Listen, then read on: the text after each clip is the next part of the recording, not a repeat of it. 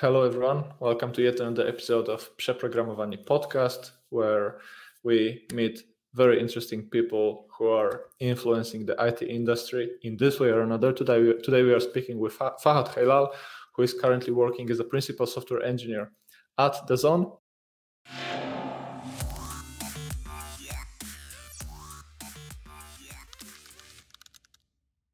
And in this conversation, we'll be speaking about one of his recent children. I'm not gonna share all the spoilers right now, but hopefully he will tell us more about the about the concept about the project. Hello, Fahad. Great to have you here. Hey, Przemek. Thank you for inviting. Like, uh, just for those who do not know, we tried few times already to record this podcast before. We failed with some like technicalities, but now we are back the third time. So fingers crossed. Exactly so how's the saying third time a charm or something like this? Uh, yeah third time is a charm. That's what they say. Yeah yeah so hopefully hopefully this time everything will be fine. First thing first i need to say that i really admire your dedication to record this conversation. We need to say to people that you changed your camera and right now you're running some c- cinematic stuff over there. So i really respect that man. I really, really blame uh, like one of our like uh, you know common friends like uh, luca mezzalira like uh, yeah. uh, he recently started a YouTube channel and he went all out talking about cameras and gears. So I just needed to find an excuse to buy something, and that's all I did. Mm. I'm looking for some nice uh, deals right now because I want to also change my system, but never mind. Recently, I participated in these workshops where I started speaking to people about full frame versus medium frame versus like one inch sensors, and people were like, "The hell you're talking about, you idiot!" Like. this is you know no no one cares no one cares. But let's let's keep this this uh, aside. We have some some other topics to cover today. Uh, Featurevisor is one of the topics to cover. There is this this project that you've been working on for quite some time now. But before we jump into feature visor before we will share more details about it i just wanted to give you a chance to introduce yourself uh, because we are inviting people from very diverse backgrounds to our podcast. We are speaking with uh, with people who are coming from very different, you know, companies, the types of companies, and so on and so forth. So, before we speak about your projects, could you maybe tell us a little bit more about you and your background, and then we'll jump into what you're currently working on, if that's fine. So uh, my name is Fahad. Uh, so I currently work at DAZN as a principal engineer, like individual contributor role and if i really have to go to the beginning of my like uh, career or the way i started in programming i have to say like uh, it started around 20 years ago. Like uh, back then we did not have like twitter social medias like where programmers hang out more. So those were days with like message boards like with php bb v vbulletin all this kind of like small little communities like here and there. And uh, i started like uh, a framework called like cake php like it was a very uh, tight tight knit community. Like everyone knew each other and uh, from there like i started like helping out other people. First of course i got a lot of help from others like learning and everything including career wise and one thing led to another like freelance gigs after freelance gigs and then like led to like uh, full-time jobs. And uh, before you know it like two decades are gone and i'm just here right now like talking to you about programming. So uh, i don't say like there was any plan or anything like uh, to you know become a programmer. So i just like tinkering and career just happened along the way like as a byproduct let's say. So that's probably like how i will sum it up. Sounds great. So we'll definitely dig deeper into some of these uh, some of the stages of your career. But let's also focus on the title that you currently hold which is a principal engineer. Mm, could you tell us a little bit more about it? Because this is not something that all of the companies kind of uh, roll out internally. Some of the companies are experimenting with this position. Some of them are pretty experienced in having having such. So what this role is all about if you could tell us that would be great this is like my uh, so in a similar similar role like this is like my second job in a second like different company and i really have to say like it's it can be very subjective like different companies may mm-hmm. use the same like a name for the role but like have different like you know expectations uh so i mean for me i think uh, i would say like uh, it works best like when you already have like a bunch of different teams in a company. So you want you wouldn't really expect this kind of role in like a much smaller company where you have like 10 or less employees. So if you go beyond 30 40 or more i think that's when you start like having this kind of like silos where teams are just doing their own thing and uh, they're not talking to each other much and you need like someone to like at least be someone for the teams to communicate to or like even push for like standards best practices or even find the problems of one team and see if other teams are like struggling with similar problems and be like a kind of a glue that connects everyone so uh, size matters a lot, like uh, in this kind of like companies, for example. So individual contributors contributors I feel like have a much larger room to shine. So uh, and uh, in the end, I think it's more of a mix between people role and also like a technical role. Uh, it's not just one or the other. Like you really need a mix of both because you have to talk to a lot of people and you also have to be of someone that can support them without being a part of their team so that's where also like one of the big challenges come with this role because it's very easy like uh, the way you deal with people and for them to see that you are not part of like their tribe let's say if i'm even saying the right word.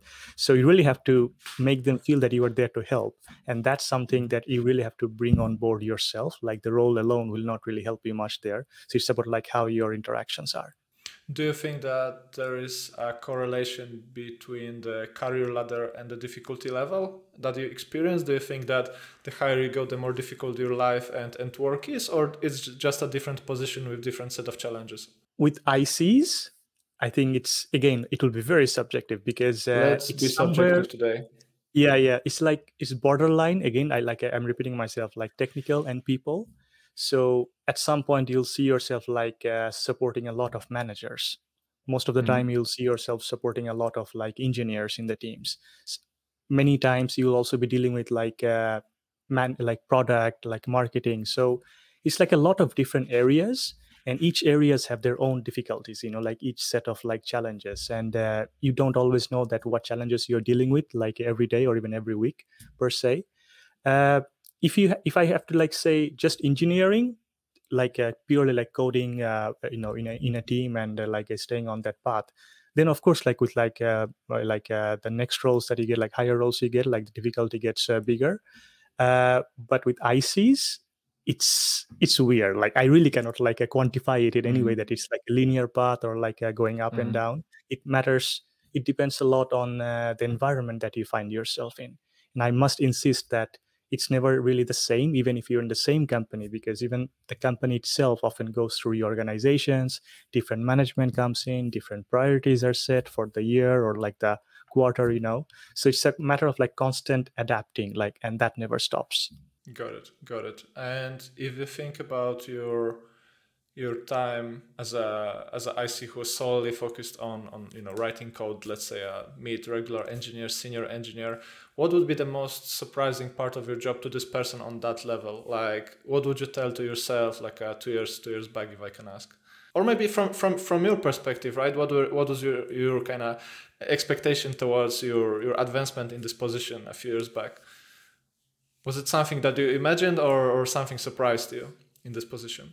a lot of things like become clear in hindsight and i have to say mm-hmm. that uh, maybe two years ago i thought like i wish i could go back in time and tell myself something after mm-hmm. two years now i'm like no no i would not even dare to like mention that thing at all uh, okay. so it's like it keeps changing you know with like uh, time like time wisdom sometimes it's like a bit correlated and uh, but one thing that i really have to like always remember is uh, i wish and i still do like uh, even for my current like ongoing uh, activities i hope that i continue to read people's emotions a bit more than just yeah. the problem or the challenge that is being tackled because i think that makes such a big difference in your approach and uh, as an ic you don't really have authority you have no power to mm-hmm. tell someone what to do all you have in your like uh, let's say uh, like uh, you know uh, control is not even control like all you can do is influence people.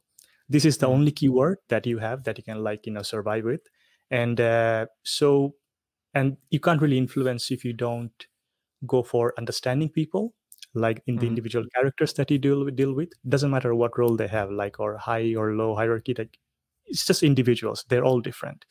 And you really have to understand their problem like what viewpoints they have like where they're coming from with their challenges or complaints or whatever if you cannot tap into that it's gonna be a very miserable journey. Like uh, mm-hmm. that's something that uh, like i realized like i would say quite kind of the hard way. Is it one of one of your goals to grow even even more in this area in this in this area for the foreseeable future or you you want to be focused on something else for example more technical directions?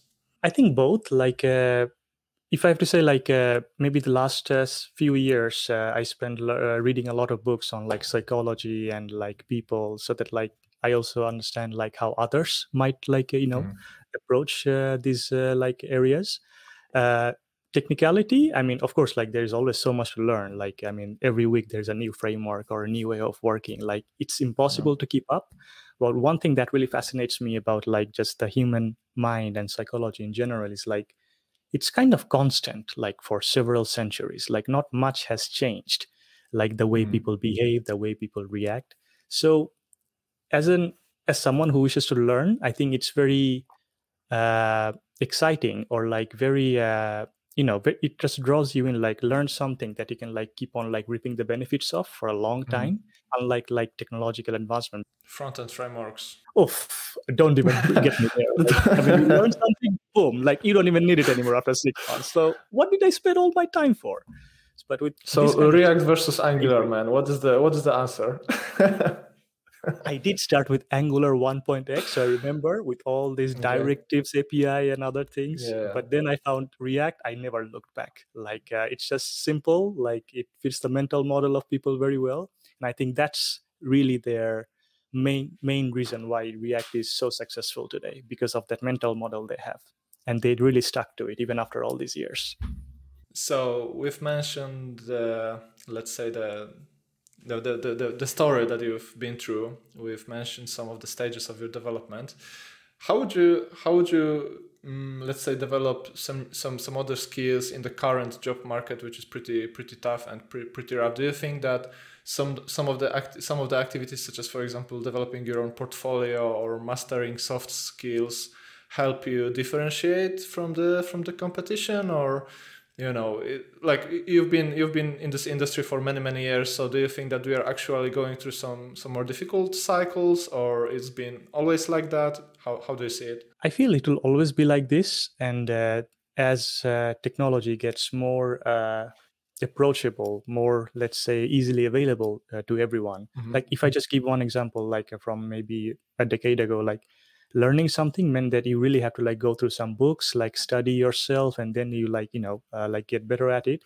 Now everything is just like one youtube search away there are like multiple people yeah. like uh, thanks to them like they're getting so many like uh, materials for people to like learn from and like also teaching is a great form of learning for yourself even and uh, so it's like the reverse impact like there too much content to like you know study mm-hmm. you don't know what to pick anymore not like yeah. uh, many years ago when we had ideas to learn about but we didn't have the content like really readily available for us and so it's always going to be like a challenge like uh, what you pick what you choose. So imagine like uh, lately we have a big boom in like machine learning and ai technologies and everything you know so a lot of tools like langchain and others are like uh, popping up. So these are all new and uh, people are like really driving to it. And uh, but nobody knows if they are even gonna like stay after six months or one year. Mm-hmm. maybe something new yeah. will come in and replace. So we've been there with cryptocurrency bubble last year right I mean, that's like a. I mean, that's if we talk about that, that will probably require a whole new episode for us. okay. uh, I mean, uh, I really feel invited. Feel feel invited. Thanks for that, Przemek. But it's like you know, like things are changing so fast, and uh, yeah. but that's there's also a beauty to that. And uh, there was a book I read recently. Uh, it was called like Why Nations Fail. It was telling mm-hmm. like how societies, cultures, and economies like go through this like cycle of like going up and then down. And the term that was mentioned there was called like creative destruction. So it's mm-hmm. not like war or something. It's just creative destruction. Like calculator, for example, just like popped up uh, like uh, all, all, one day, and people did not need to calculate a lot in their minds anymore they could just like press some buttons and maybe i'm assuming a lot of jobs were like uh, you know like not needed anymore because you had a calculator so technology like this will always keep doing that it's sometimes matter of luck like uh, you pick something that really stays at least stable the next five years so you can like you know build a career out of it. Otherwise you just keep hopping from one thing to another. And uh, yeah.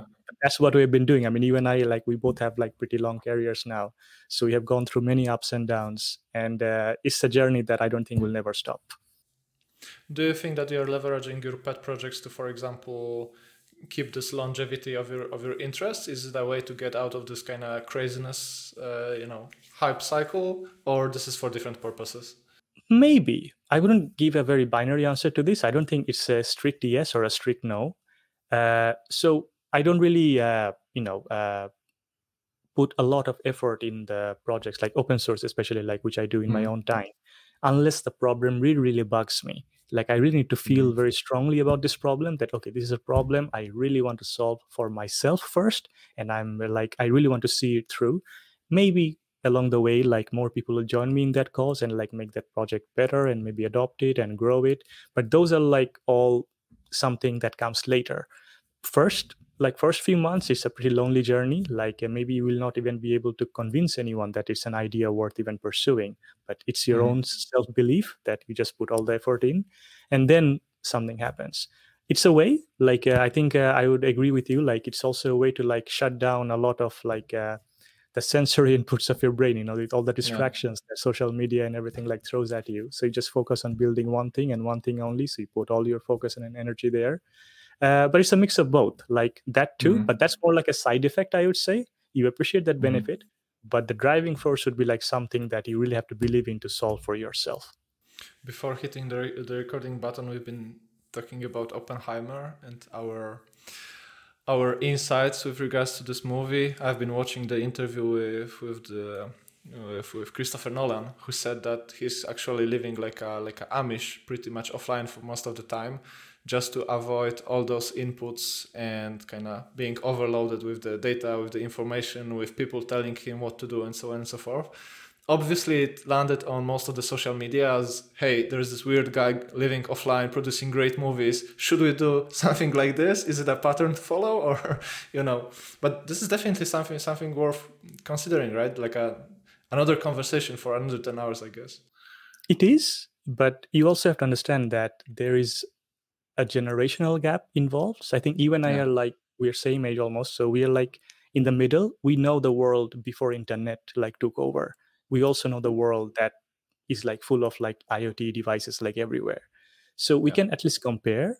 But if I look at my cousins, uh, like uh, children, uh, like in UK, for example, like iPad, iPhone, like they can't live without it. Like it's impossible. Yeah. So this is the world they're growing up in. Brain extension. Yeah. yeah. So when you take that away i don't know how they will cope like they're still very young and mm-hmm. uh, so they're like kind of used to like growing up with that maybe for us it would be like growing up with computers uh, like in our teenage life so generational gap like really makes a big difference so it's about like how you adapt your way of living from a very early stage because if you do not have something to compare i don't think they will know what it feels like to live without it. Something that bothers me is the is the outcome or output that this generation will be producing. Uh, this generation that is that is online first seems to be producing pretty different kind of kind of a content for example on the youtube to what i've been used to in the in the past and uh,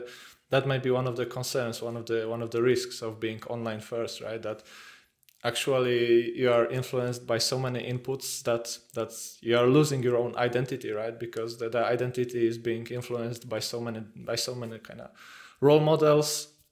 Wondering if they are even role models but you know what i mean right? That, it, that the, the question will be what what you are actually standing behind right? I think orig- the concept of originality that will have a completely new definition maybe yeah. in the next decade or two because if I just quickly summarize it with the concept of not the concept, like industry of music, like when mm-hmm. synthesizers first came in, like I think the real musicians like who would play instruments let's say were like very furious like no they're not real music so it should not happen but do you listen to any song right now that is not really yeah. using a synthesizer or like something digital so i think creativity and originality like finds a way uh, like uh, by adapting with technology that keeps changing all the time. Before people made music like uh, in a studio. Now people may be making music in the computer like in their bedroom. Mm. but still music you are still creating. So maybe we are attached to the past with a more romantic like uh, you know view of it like no this is yeah. like sacred it should not be touched. But no matter how we, we wish to like cling to it like things will just keep on changing and we just have to accept it.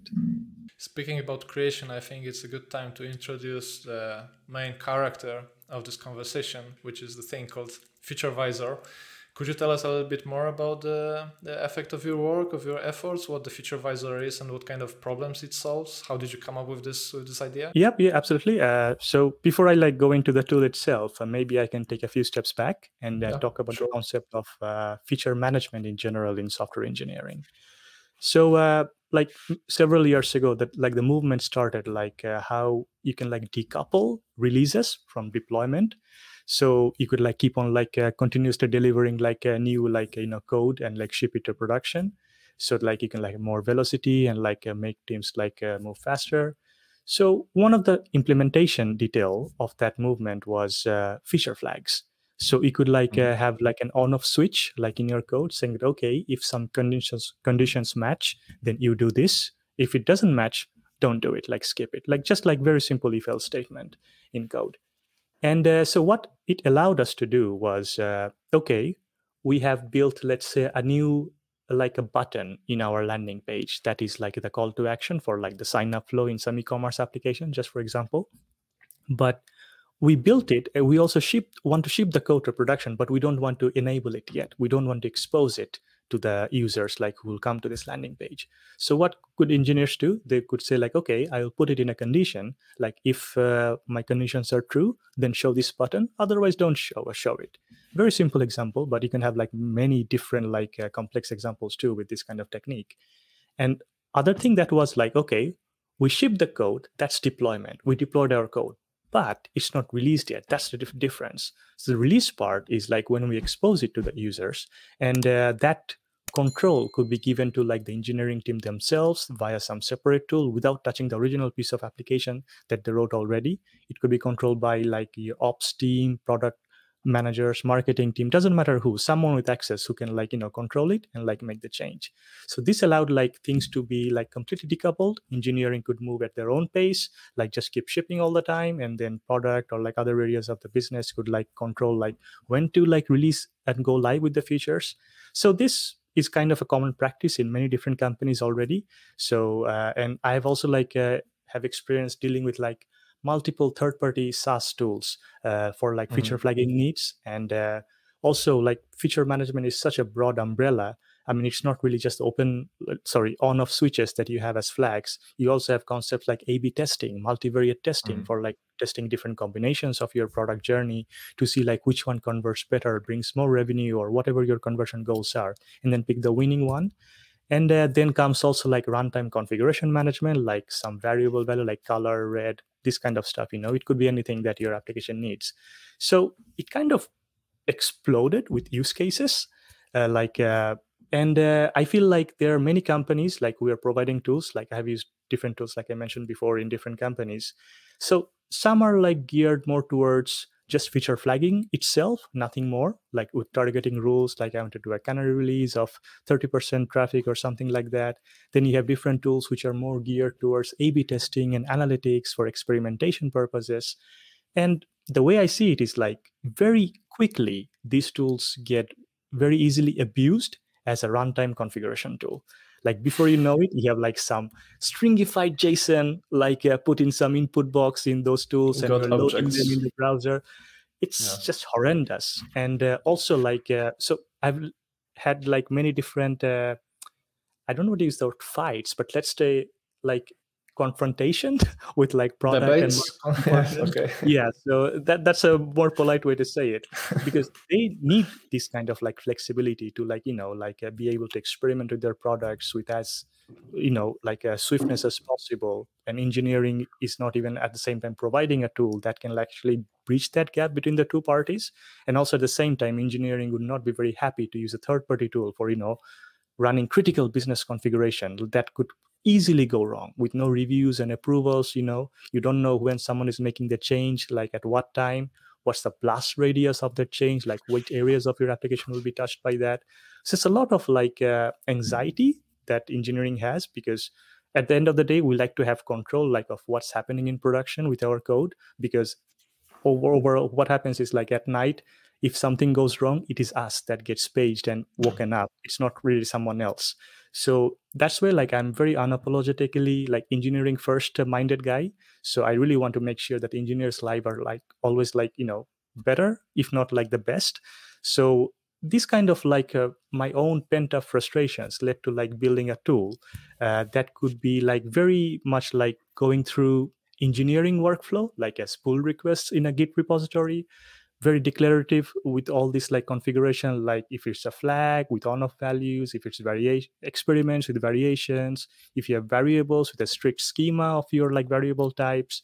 So every, nothing happens as a surprise so i really want to reduce that like surprise factor uh, like for all engineers whoever dealing with let's say remote configuration or any kind of like feature management concept. So that all that led me to like build this tool uh, that i'm mm-hmm. calling featurevisor because it's like a mix of like supervisor and like feature management together. So i'm like someone is supervising this whole thing you know so that like nothing is like uh, like a wild wild west. So nothing goes without anyone's anyone's approval.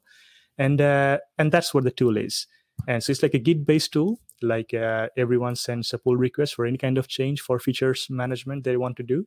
And uh, once you merge the pr it triggers a ci cd pipeline that prepares that configuration based on the details that you already have expressed as uh, declarative yamls. And then you consume those uh, like uh, files with the sdks that this project already provides in your client side applications. Sounds impressive. That's what i can tell at this point. Um, you know you know that that we have a very diverse audience and during our preparation to this conversation we've been we've been wondering if this is uh, interesting or, or possible to actually run a, a small demo or screen sharing dur- during this conversation. I think we're gonna um, avoid a very direct screen sharing, but I think what we could do is that we could go uh, one level down in terms of the details. And my question to you would be if you could walk people through, let's say, this one imaginary pipeline with the with the usage of feature Featurevisor. Let's say that I come along on your website, I stumble upon all the features and for example, the first thing I read that is that there is like the concept of GitOps being used, right? So let's let's maybe talk a little bit more technical right now. If you could explain others what GitOps is, why, why did you decide to go into this direction, and then let's let let's imagine this this first pipeline that we can build with Featurevisor. Yep. So uh, I can try to explain like what I mean by GitOps, and I'll be very honest that I did not really think of this term when building this project. So in my mind, it was all about like just make it Git based. So nothing goes without like a like a pull request workflow. And I want everything to be audited, like auditable, and like uh, having a history of all the changes. And uh, then I found out like uh, some other projects that use like the word GitOps uh, like quite often, mm-hmm. but those are more in line with like uh, more infrastructure level work like uh, kubernetes clusters and all those like uh, stuff which i don't know much about to be honest and so the idea with gitops is like you declare like uh, what you expect your ideal state to be of whatever that is. Like either it's your application or your like feature flags or like the remote configuration or your like the infrastructure that where your application is running in. So you declare like uh, what your expectation is what your ideal state is and then based on this state once it's merged to the main branch or master branch in your git repository your system just adapts to it so that is mm-hmm. basically mm-hmm. gitops. It's like operations but like going through a git workflow. And uh, how you react to it is completely up to you. So in in uh, like uh, this project's case it's all about feature flags and like basically feature management. So you declare what you how you wish your features to behave against what rules what conditions in like what uh, like different like uh, rollout rules. So you just declare it rest is taken care of entirely by the ci cd like uh, workflow how does this declaration works from a perspective of a project owner? Let's say that i'm developing a saas application. There is this thing called Feature featurevisor how to integrate these two? Okay so first of all, like I have to say that the tagline of this project is like uh, it's called feature management for developers. So you really mm-hmm. have to go through this Git workflow. So someone needs to know how to use Git itself.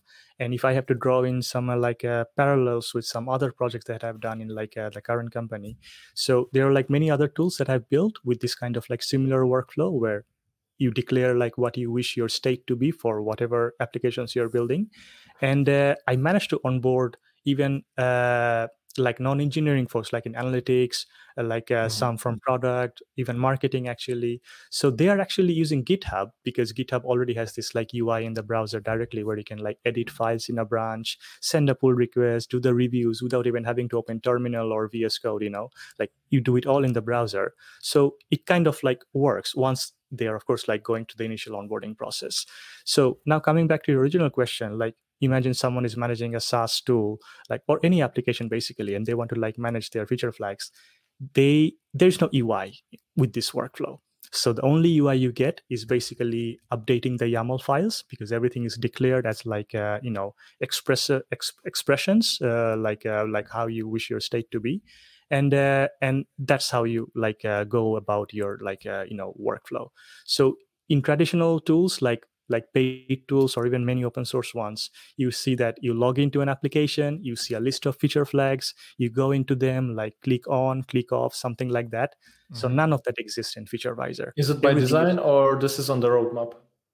Uh, this is by design because if I really have to go through, let's say, uh, making it a fully fledged application with UI, that will bring in a lot of extra hurdles that i'm not really willing to undertake at this moment mm. because of this separation because everything is like just like declared like uh, yaml files nothing more than that it helped keep the operational overhead very very minimal with Featurevisor all you mm-hmm. need is just a ci-cd pipeline doesn't matter if you're using github with github actions or maybe bitbucket with their own ci-cd pipeline whatever it is in a way it is very cloud native and the only other component that you need is basically a server where you can host static JSON files, nothing more.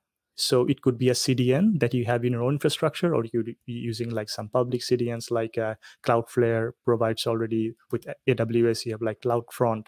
So managing a CDN is a lot lot easier because you just create it once and basically cloud provider like will take care of it for you all you have to do is just upload the files and nothing more but if you have a, like a application application that is like stateful on its own. Then you have to like maybe dockerize it deploy it in a kubernetes cluster like scale it up and down. You have logging and monitoring.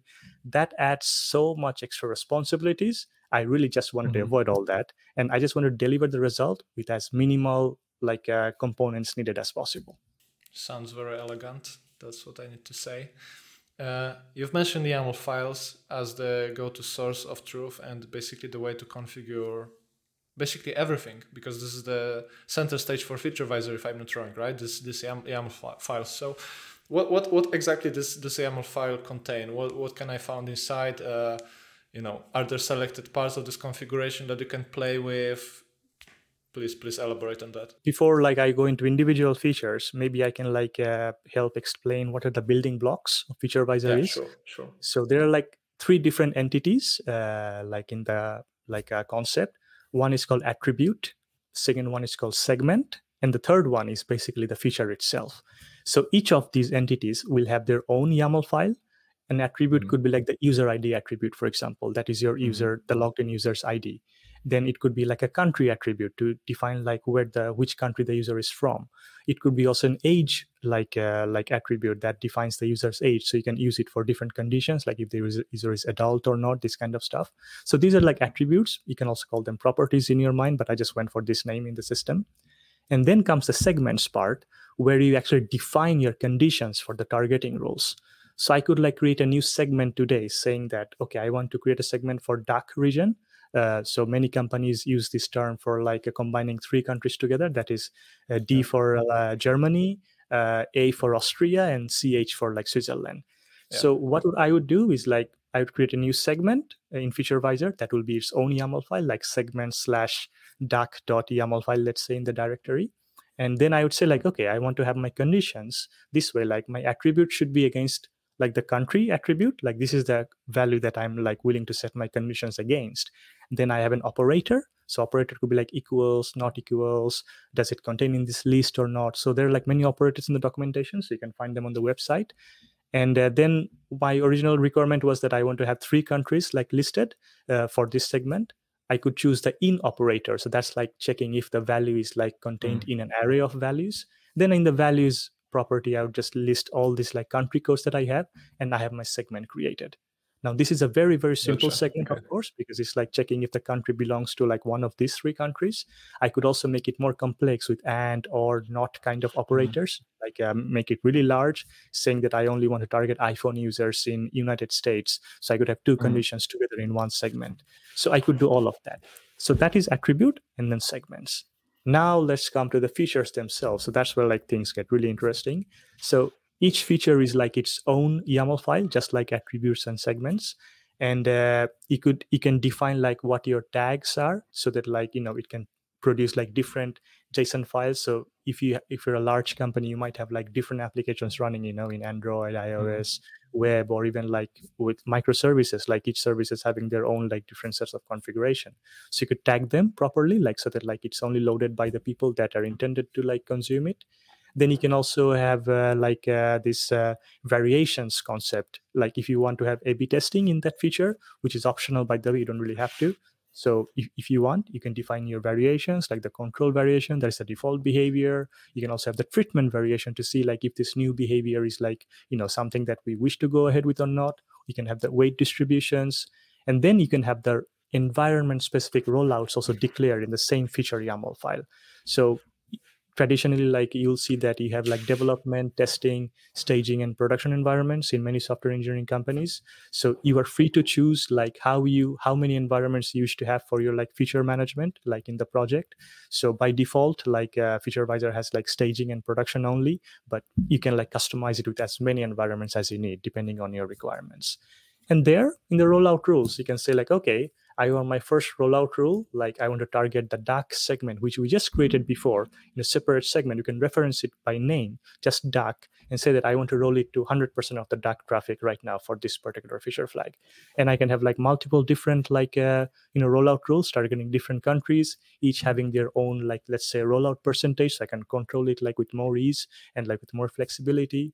And also one thing I missed out when uh, talking about it is next to variations concept for A/B testing, it also has this concept of variables. So you can have like a runtime configuration, like whatever your conf- configuration needs are, you can like manage it in one place and then have it like evaluated against all sorts of conditions that you have in the runtime in your applications.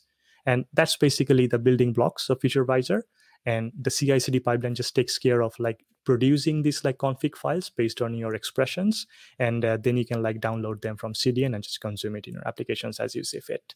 Got it got it.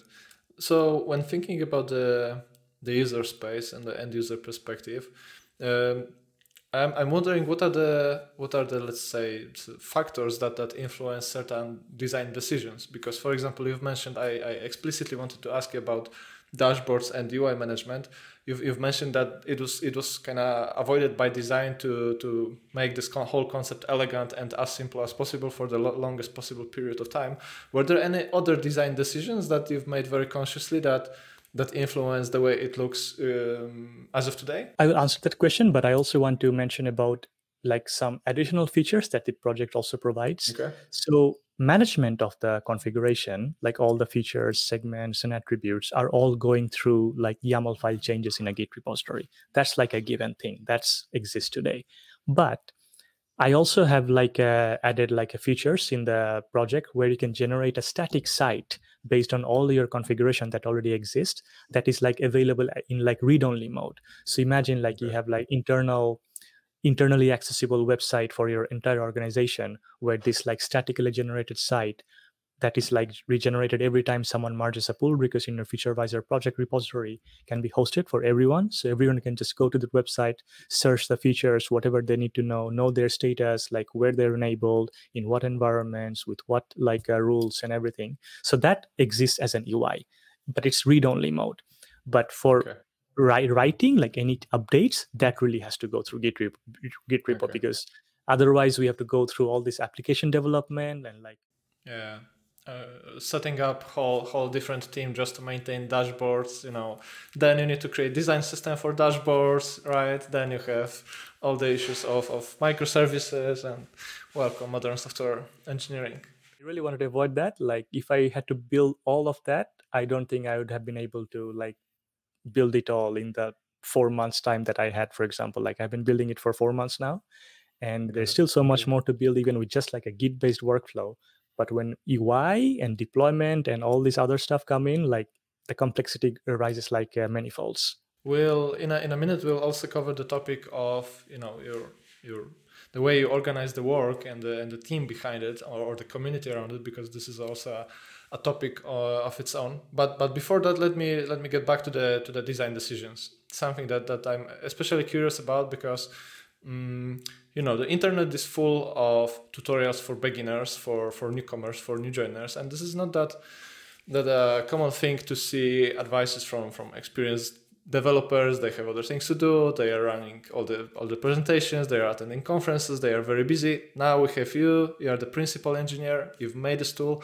so let's talk about some other design decisions that that you've made very very consciously during the design discovery or implementation phase besides for example making it like a yaml first uh, thing. When you say design decisions like do you also mean like uh, the core concepts of it or like yeah core concepts or let's let's revert the timeline for four months back. Let's say we are back to the drawing board. You are thinking about this tool and you're making some of the decisions. I want to do this i don't want to do that. I want to do something else i want to avoid xyz right? So how how was the how was the scenario there? So there was like a the idea was like in my head like for more than a year i would say before i wrote even like a single line of code and uh, i really spent a lot of time talking to a lot of product people marketing people like understanding their requirements and also at the same time understanding the frustrations of the engineering side. And uh, i studied different tools and i realized that some have just on off state some are more focused towards this like uh, experimentation concept and some are more mm-hmm. geared towards like uh, just configuration management. I could not find something that combines the three together something okay. that is like uh, good enough that like fits my use case imagine like if i were to introduce such a tool at my current job right now i wouldn't be i couldn't find something that i could just like grab and just like you know like uh, mm-hmm. uh, embed it in the system and it just works so it kind of like all those things like uh, built the product that featurevisor is today like these requirements i would say like it's very much influenced by the current uh, challenges that I have in my current job, even in the previous jobs too. So those were driving these decisions. And uh, but at the same time, when you, when I think of the way to approach the development of the project, I really wanted to have a very programming language agnostic approach to it. So mm-hmm. one of the reasons okay. that I was choosing YAML as a like a you know declaration like a language because I really wanted it to be something that is not tied to any specific like a programming language like TypeScript or like a Golang or PHP, whatever, you know. So I wanted it to be like approachable by as many people as possible so they can contribute to this way of working either you are an engineer or not even an engineer like you should be you should not, should not be intimidated by this that was my idea to make it as less mm-hmm. intimidating as possible the core, the builder of data files and the project itself is basically all hidden behind a command line, command line application. So once you install Featurevisor, it's like exposes as like a global, like a, you know, application mm-hmm. that is available in your terminal. Uh, but even though that code is written with TypeScript, keeping Node.js runtime in mind, there's nothing stopping anyone from rewriting that into any other language of their choosing because it's just a command line application. The what's underneath doesn't really matter as long as the behavior is the mm-hmm. same. But there is also a second part of this application, like where you consume those like generated like configuration files in the runtime to evaluate the values. And those are SDKs and right now like i know like javascript uh, best compared to other languages right now. So that's why i only have the javascript sdk right now with uh, like as an npm package. You can use it in node.js in the server. You can use it in browser environment so it's universal. And we have a common friend we know him uh, his name is max gallo. So i oh, somehow managed to convince him to start uh, developing the swift sdk for like ios and ipados environments so that's already happening right now as we speak. And uh, so the tool the product, its reach is like very platform agnostic. The mm-hmm. vision mm-hmm. from the very beginning uh, from my side was that make it uh, interfaces over policies right yeah exactly exactly so you, you summed it up very nicely so it should be like platform agnostic and that's why like having the concept of like this json i'm calling them data files. So they're like the Mm. produced output from all the expressions that you have in the repository. So you can fetch them and like evaluate them with sdks those sdks should be in as many many languages as possible. Like my original idea was like support at least three different programming languages to have like a maximum reach.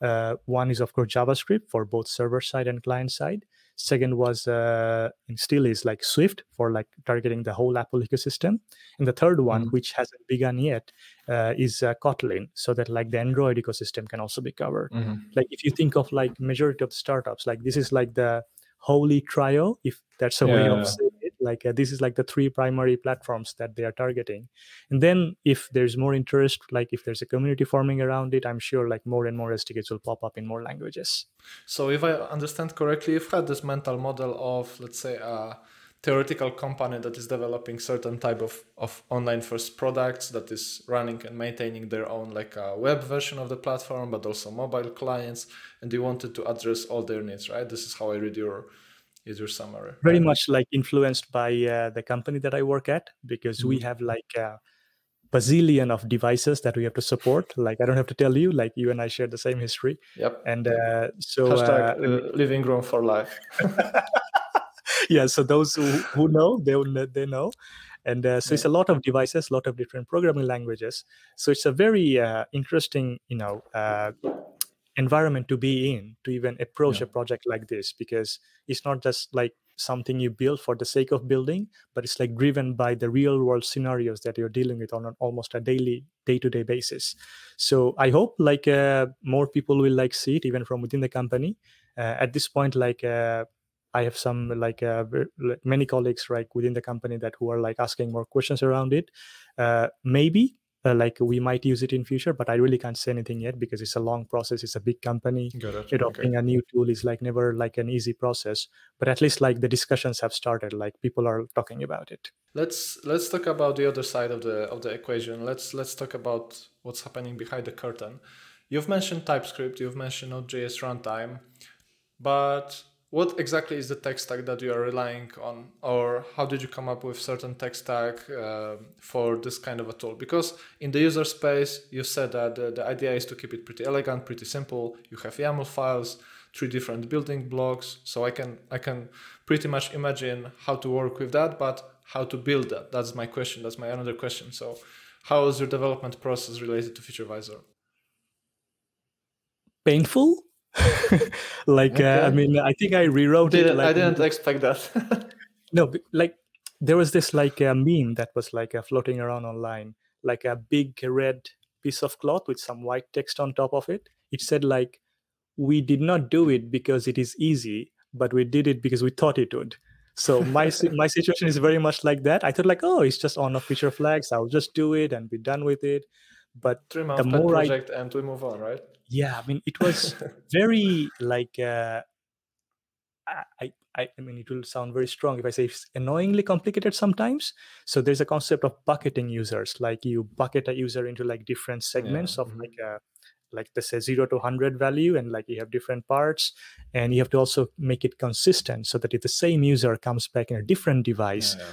the same Mhm. feature should be like you know like uh, consistently true or false depending on your like uh, types of features that you have. So that was like very annoying to do and i had to study a lot about like how like uh, bucketing as a concept works you know? And uh, Mhm. so i did not see that coming like when i built i thought like it'll just like random flip of coin and like i'll just randomly assign and then like oh how do i handle different devices? All, all that stuff.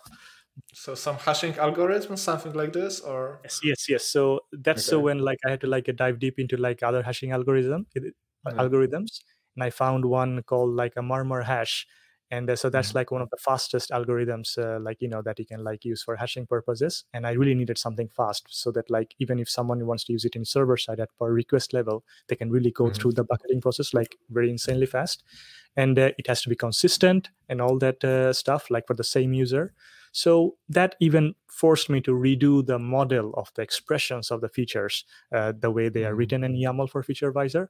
I had to force people to also understand the concept of bucketing so they could like define how they want their individual features to be bucketed by so they could Mhm. like provide like information like you know if it's just a single user single application you could always bucket by the user id so that's easy but if you have like you know complex multi-user multi-device environment yeah. Multi-device that's that's also but still it's, still- it's the same user id so it will stay consistent so you can like hash it. But then you will also have use cases where you might have like uh, like slack for example. So they have the concept of organizations. It can be the same user but you can log into different organizations. Then you have to like have this bucket by property that is like uh, taking both org id and then user id so it it grew complex pretty fast. Now we speak enterprise. Now we speak enterprise. So I mean things grew, and uh, but then Yeah. uh, I have to say like uh, I managed to at least keep the footprint of the expressions very small, so that like you can go for more complex bucketing if you choose to. But for ninety five percent of the users who might want to try this tool out, they may need just one property. So for them, it will always stay simple. Since we are speaking about enterprise-oriented topics, let me play this role of you know SOC 2 auditor. I need to ask about you know things like privacy and performance. Is there an impact or overhead on these two topics by by integrating with uh, Featurevisor, or this is my lack of experience uh, the reason that I'm asking this question? Like, was it a silly question, or this is a yeah? No, it's not. It's not a silly question at all. Uh, I remember the first word, privacy. What was the second one? Performance, performance, performance okay so uh, privacy i have to say like uh, tracking is something that you want to do not just for feature flags to be honest you want to do that for running an experiment like a b testing multivariate testing mm-hmm. and all that to know that which variation is being like exposed to the user. That might be mapped to like a different conversion goal that you have. It could be like e-commerce like a you know checkout flow or like someone clicking a specific button or upgrading like different use cases.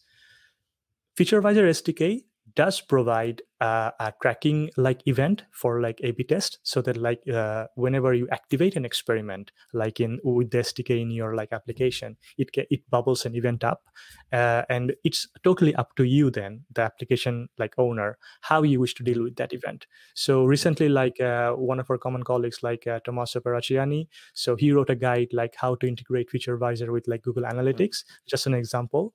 So it just shows that how Featurevisor as a tool is agnostic of any analytics platform. Like it has no ties to it. It itself is not an an- analytics tool. It's a tool for like evaluating features, like in the runtime. It's totally up to you how you wish to like send the tracking events to what platforms and then analyze them.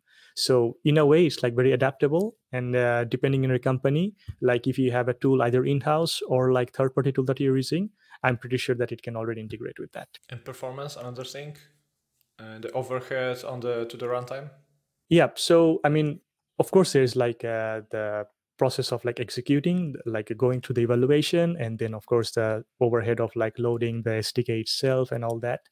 And uh, the SDK currently, like with all the features that I've like uh, supported so far, it sits at like 6.6 kilobytes only. Like it's really tiny and uh, actually the extra one or two kilobytes are there because of like supporting the semver comparisons like semantic versioning like if the version is matching this or not. But others the core sdk is like around four kilobytes maybe something like that. And uh, also the hashing algorithm that is being used murmur hash is like is insanely fast. So i don't really have any strict benchmarking with like millions of requests right now so i can provide you provide you with something like that. But the footprint is very very small that i can guarantee it does not have like all the extra overhead for like sending events to like 1 million different places. It completely like alienates not alienates like avoids all of that by Mhm. enabling you but not taking over that responsibility. So it's up to you like how you should like uh, you know add like even more stuff on top of it.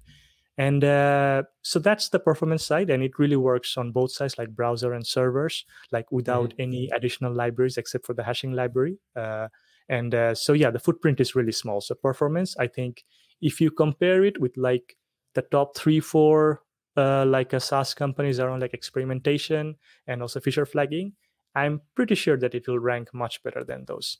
Strong statement, but this is why we are having this conversation. Shots fired.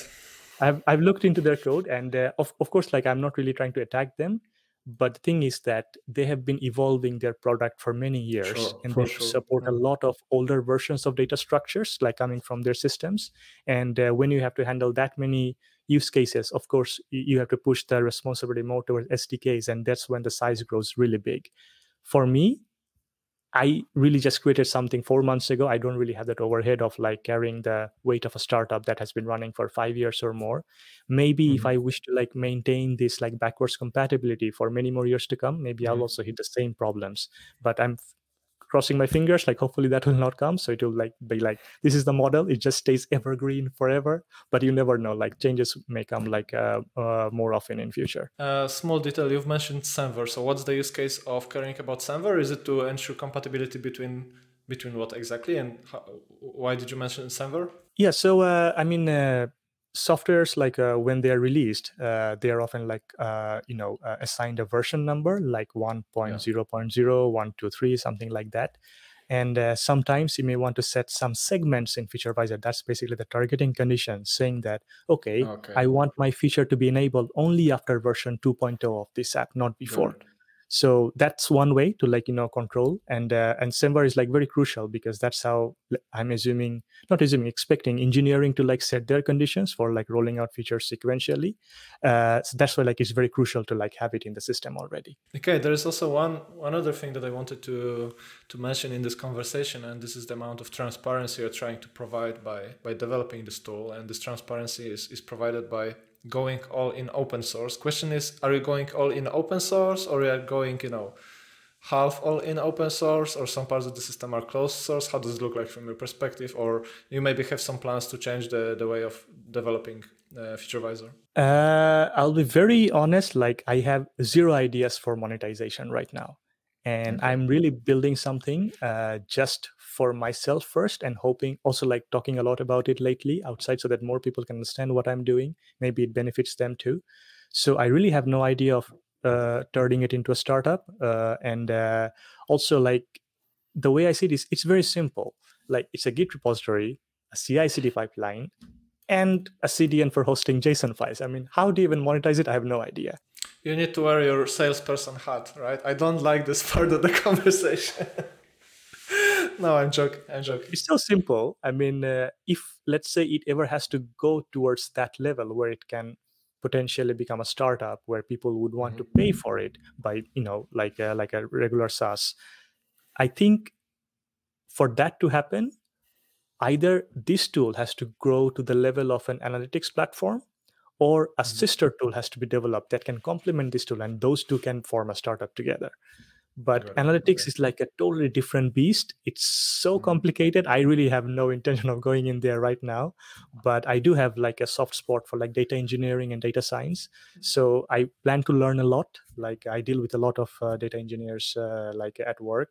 So i'm always learning. And maybe if something like uh, clicks in my head like okay i can see like this way analytics side can be made simpler or like uh, made better something that people might be willing to pay for then i might do something but right now i have none of those ideas Got it. Got it. So yeah, I guess I guess you're thinking about monetization as another module that you can add to the to the equation, right? There's a module of the current state of things, right? Like uh. So, but but uh, what what what about open source? Uh, so if I understand correctly, because of the fact that right now it's kind of fully available, widely available, it's purely open source. Is is, is that correct? everything is public like the code the documentation like even the future ideas that i have as github issues so nothing is like uh, kept private anywhere everything is like in that monorepo that uh, that is public Got it. Got it. Um, I, I have to tell you that I have some some minor minor stories from from my my adventure in, into the the open source abyss. I just wanted to ask, how is your experience with this crazy world of you know hackers, contributors, uh, you know naysayers, promoters, issues, and what's not? Uh, was open source the good decision from from your perspective, or you do something differently if you were to start this right now? i'm a bit too biased uh, like in favor of open source myself and uh, Yeah. if i have to like uh, talk about my beginnings like it started with open source and i'm still doing open source after this many years so i feel very very grateful for that and the entire career that i have like is i owe it completely to open source and the people that i've met along the way because of that. So uh, i'm always like trying to find a way how to like give back to the community and get more people involved into that project so that it, the project itself has like a chance to grow. Because alone you can do things okay but i think it's more fun when you build something together like with other people. Uh, so i can appreciate like uh, the focus of like you know being able to do something alone for some really like a specific period of time. But if you can't share it with people if you can't get users doesn't have to be paid users it can be like open source users too like those adopting it. That's where the real reward is in my brain i think. Like mm. it's not building is of course like very rewarding on its own but also getting users that's like a different kick that i get in my head and i really like that feeling and uh, so that's why like i'm very pro open source and i feel like uh, this is not really that interesting an idea or unique an idea that has not been done before. Maybe it's done in a bit different way than other companies because there's no ui it's everything is via git workflow everything goes through pull requests so maybe that's the only difference. But there are different kinds of tools who might cover at least parts of the feature set as standalone like startups uh, that exist today and uh, so that's why i feel like if you want to have an edge maybe just make it open source like take the good bits that you need for yourself and fulfill your own needs first and if there's a community around it that's what like uh, i mean eric schmidt i think the ex ceo of uh, google mm-hmm. said once that if you really have a community of like users around your tooling or product or whatever it is there might be like hundreds of different ways that you can monetize it so i think community comes first. Like you really want like uh, people to want it to be successful if it's an open source project mm. and also like uh, join that like a way of working and help like spread it in more companies. So once you have that network more good things can come either financially or non-financially. But community that's like a first priority for me like getting that initial batch of users involved. Have you ever faced this feeling of you know being worried that building in public brings you more cons than pros, downside downsides than than, than upsides. Uh, because because you know this is something that we are also promoting, especially in the context of learning. My friend Martin, with whom I I co-founded this project, he's a huge supporter of learning in public, basically sharing all the wins and losses, learnings, and and and whatnot. But of course, it has some downsides, right? There are people who are just waiting for you to to, to, to lose. There are people who want to criticize you for, for whatever you, you work on. Mm, do you think that it it bring, brings more benefits to to the Featurevisor that you're building in public or to your kind of well-being your, your private private part? I'm someone who really likes to avoid like uh, the public like limelight or something you know? So this is my first podcast in my entire life by the way and i'm not only doing it because it's you and i trust you. So i really try to avoid that and attention is something that i'm not very comfortable with as a person so mm. but at the same time i also care a lot about making my project reach other people somehow. Like that's the marketing part. Like and many people might like uh, have a very negative approach to marketing. Like oh he's like focusing on marketing too much not the tool. I mean nobody builds something uh, like you know without as open source unless they have this intention like in their mind to like uh, make more people want like find yeah. it yeah. like understand it and then also adopt it maybe. So those are bonuses but at least like you wish for that to happen. There's no way to deny that and uh, that's why i feel like it's uh, really important to like at least let the word out. And i read it somewhere i forgot like where. It, it says something like this that if you do not talk about your work yourself no one else will do that for you. So mm-hmm. you really have to like do that yourself like you are the sole person responsible as a founder or like open source like a creator or whatever.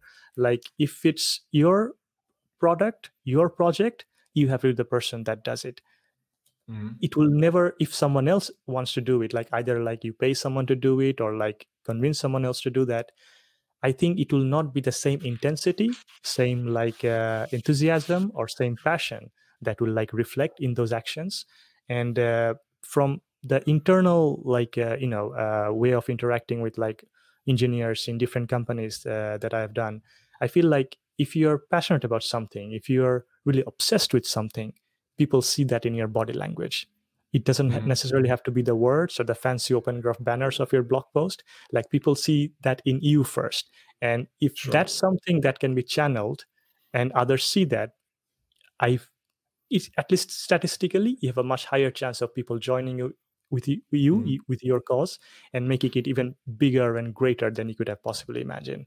So i'm not saying that i have gone through that process myself before but that's my internal belief. And uh, so mm. i'm just giving it my all and i'll keep doing that for like next several months at least. There's so much still to build and uh, let's see where it goes.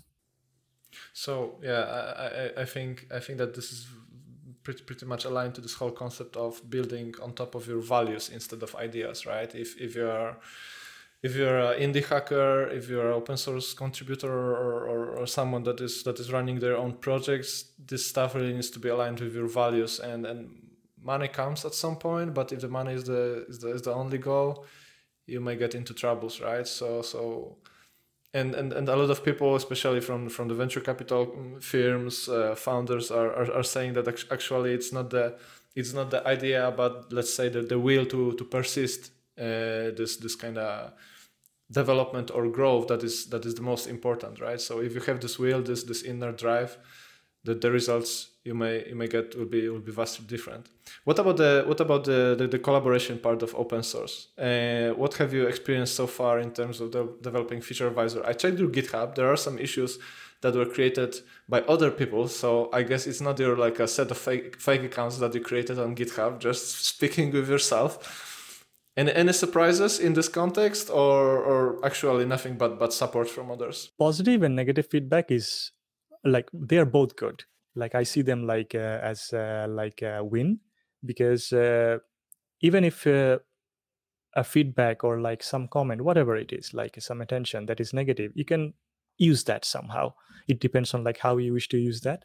What I do fear is indifference like indifference is like the worst thing that you can get mm-hmm. like uh, when you have to like a thing from a, like a marketing approach like someone just didn't yeah. even give a crap about like what you're doing that's the worst thing saying something bad saying something good both good and uh, so issues are coming like uh, like with this project like uh, some people showing interest in like creating net sdk for example uh, mm-hmm. and like uh, some other like uh, documentation stuff too so it's the reaching part that's the hard part and also like uh, at some point like it reached the homepage of hacker news and uh, some people commented like they will not use it until it supports like mutually exclusive experiments it's the concept when mm-hmm. you don't want like two experiments to overlap for the same user mm-hmm. uh, like a b tests and uh, so that was feedback and that was very like direct and very clear feedback so within a week i managed to like uh, you know deliver that feature and went back to the guy saying like you know, you know what now it supports this feature so thank you for your feedback so this is something i always appreciate because uh, mm-hmm. sometimes you start building something with an idea maybe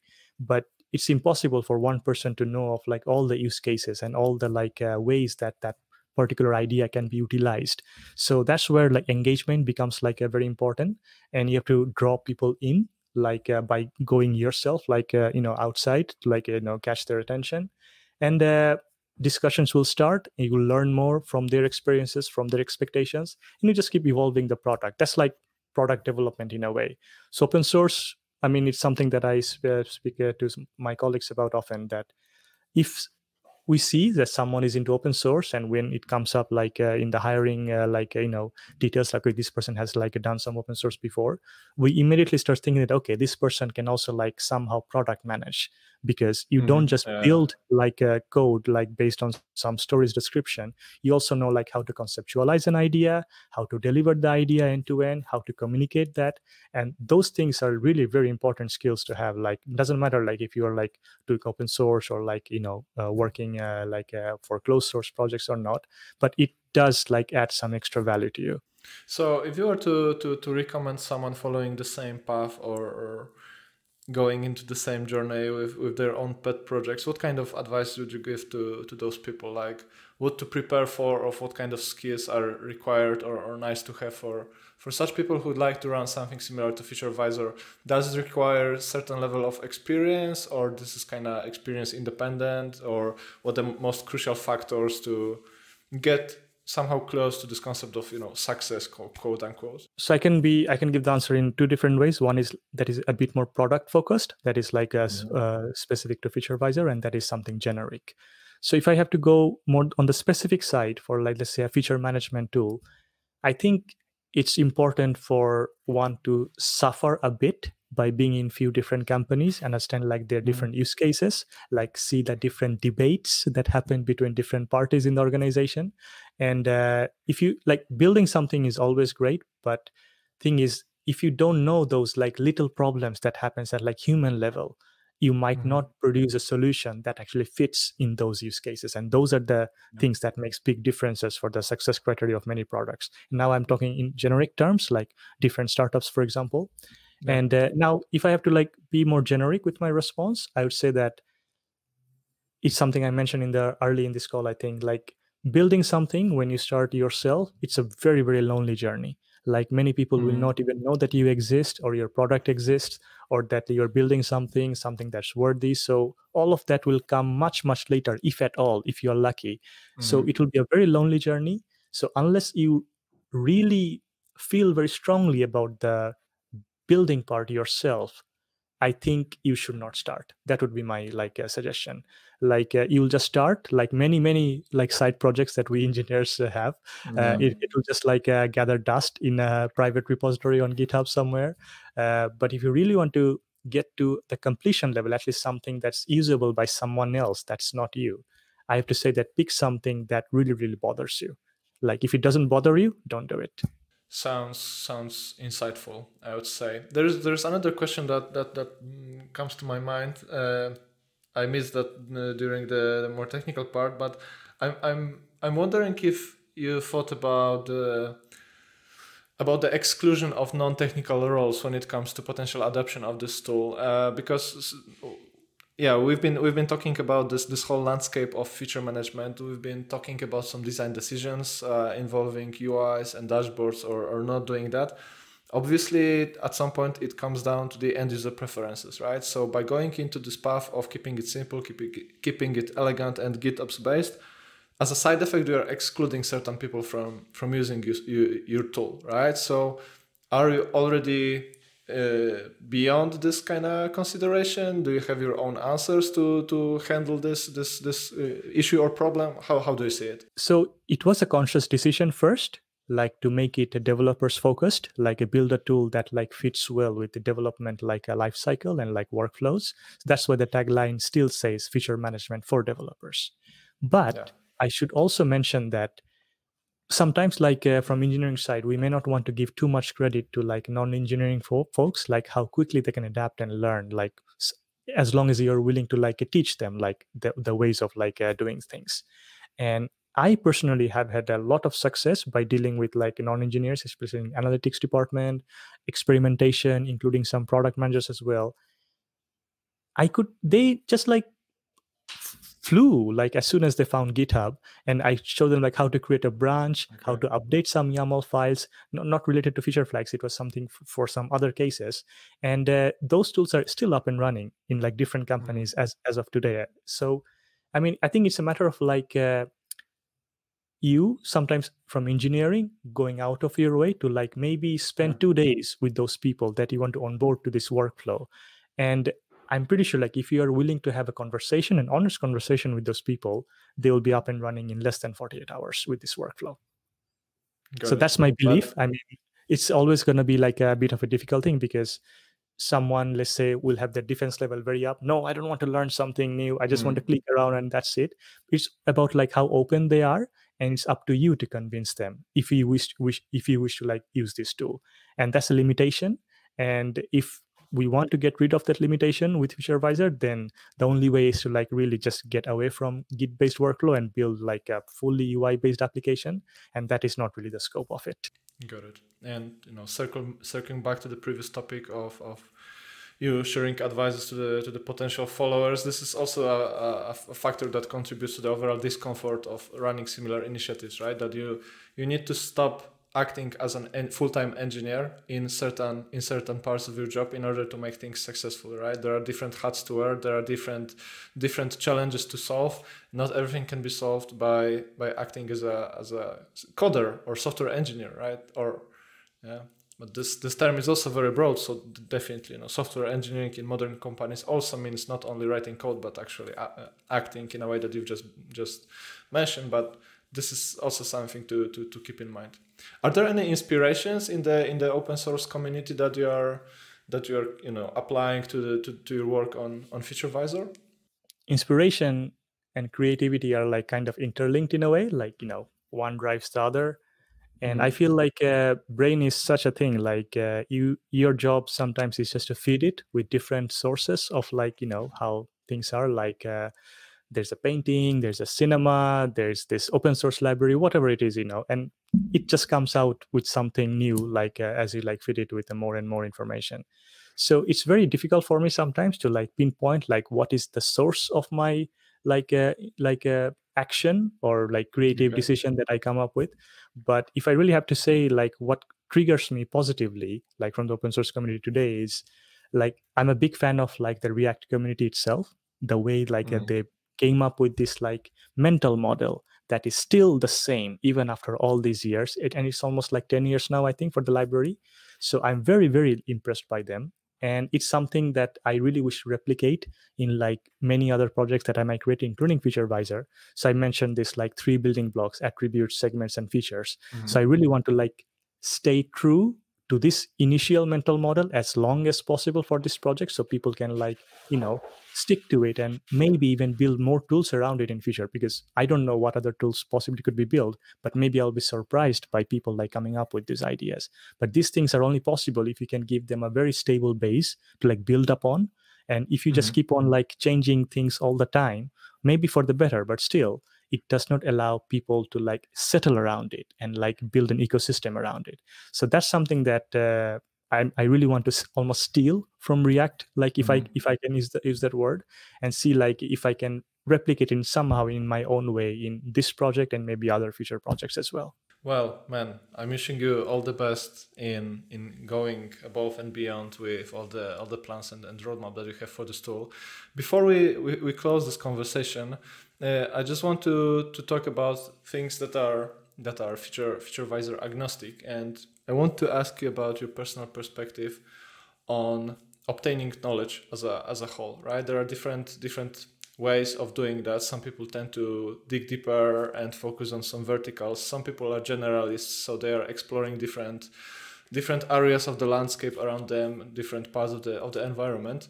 Mm, what is your approach to obtaining new knowledge, right? It may be either related to, to your time on FeatureVisor, it may be related to something else, maybe to your responsibilities in, in DAZN, but what's your default approach at this current level as a, as a principal engineer to obtaining new, new knowledge?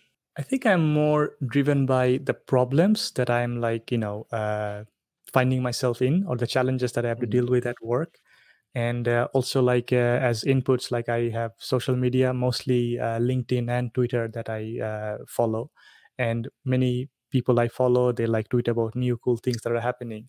But at some point like maybe it's i'm getting older i don't know. So the brain kind of wants to shut down on constant flow of new ideas all the time. So yeah. just wants to like uh, focus on like uh, what the problem that is in hand and what's the best possible way to solve it and that's also the best way that i learn myself like finding a problem first. Most of the time I, am not really qualified to, to solve those problems but i take the problem and then see what i need to learn how i can learn it and then come back to the problem and then solve it in a way that is like acceptable by other people let's say like working as a group. And that's something that has been working for me i would say like uh, for quite a long mm-hmm. time. And if i just pick up a book or read some uh, take some course or whatever i mean it just doesn't stick to my brains for some reason it's like okay. it's like going in and then coming out at the same time uh, so i'm more driven towards problem and uh, but different people are like different you know like everyone has their own learning uh, like uh, sure. Uh, process so some really like to consume more and more knowledge before they even find the problem but for me what works is like problem first then the solutions and more like a just-in-time approach. You learn when you really need to learn, and when there is actually something to solve, not for the, not just for the sake of learning. If I understand correctly, right? Got it. Got it. Are there any role models that you would recommend others to follow? Role models, maybe in this industry, role models outside of this industry that you've been inspired by throughout the years? In the industry, uh, I I really am a bit of a maybe fan is a bit of an overstatement, but I really like uh, part Paul of the Graham. church. No, no. I don't even want to say that, but it's like I really admire like Paul Graham. Okay. like Yeah. uh, he's a co-founder of or founder i don't know of uh, y combinator uh, Yeah. like a, a startup accelerator in san francisco so a lot of companies like dropbox airbnb and others like uh, you know uh, came out of that uh, uh, like uh, incubator and uh, i find myself like going back to reading his old essays sometimes and he really is one of the clearest thinkers of this generation i would say. Mhm. like he writes so clearly. Sorry and uh, he's very articulate. Like you read it sometimes he's very smart but you understand it. Like he's not trying to Mm. m- write it in a way that you don't get it or make him look smarter. So i really like people who can like think and also write clearly like him. And i think he's like one of the overall good guys. Like the way he like uh, talks to people the way he thinks about world problems. So i like that mindset very positive attitude like uh, not uh, being negative at all but at the same time also questioning things that need to be questioned. So this non-judgmental way of like being critical that's something that i try to learn from his way of like you know whatever interviews or articles that i come across uh, written by him. Uh, so he's someone that i would consider a role model Speaking about writing, I need to ask this question because we are in 2023. We are, we are living in a cyberpunk reality. Do you think that AI will enhance the way you work and change the way you produce outcomes? For example, Featurevisor. Are you riding on the hype train, or this is something for for another time? What's your take on this topic? the thing is uh, with AI, it's all data like i mean it's all data crunching it's all It's statistics like the, the, the all quote, the title of this conversation, right? Fahad Yeah, Ila, it's all data. yeah, yeah, maybe, maybe in 50 years from now. But it's like it's all data, and uh, I think uh, at the core of it is like statistics. And in school, I was Mhm. very fascinated by it, even though like in my adult life, I never pursued like maths uh, seriously. But I think it's very fascinating, like thinking in probabilities and like thinking in different branches where they lead. And uh, the same way of thinking can, can also apply to life not just in like ai tools or mathematics in general. Uh, but i'm a big like uh, you know i'm a bit of an optimist type so i always want to like believe like Mm. the better thing will happen in future like we talked about calculators and synthesizers you know taking away jobs of musicians and like those who can do maths better. But that didn't stop people from getting better in other kinds of skills. So imagine if there are like more and more mundane tasks that ai or like automation in general in like the industry can like take over it might leave us with more free time to like think about more cooler problems more important problems that maybe ai cannot be trained on because there is not enough data in the world to, train those ai models. Because ai can only do like based on what exists today and then start predicting the future but it's not like it has to be trained. And those things i believe like are always going to come from humans and uh, maybe at some point like ai will become so super smart so there's also a skeptical side of me you know? Like there's a risk factor. There's no way to deny Mhm. that that it might become a bit smarter than human by studying all the humans and everything that there is is to study like that exists as of today with all the data points.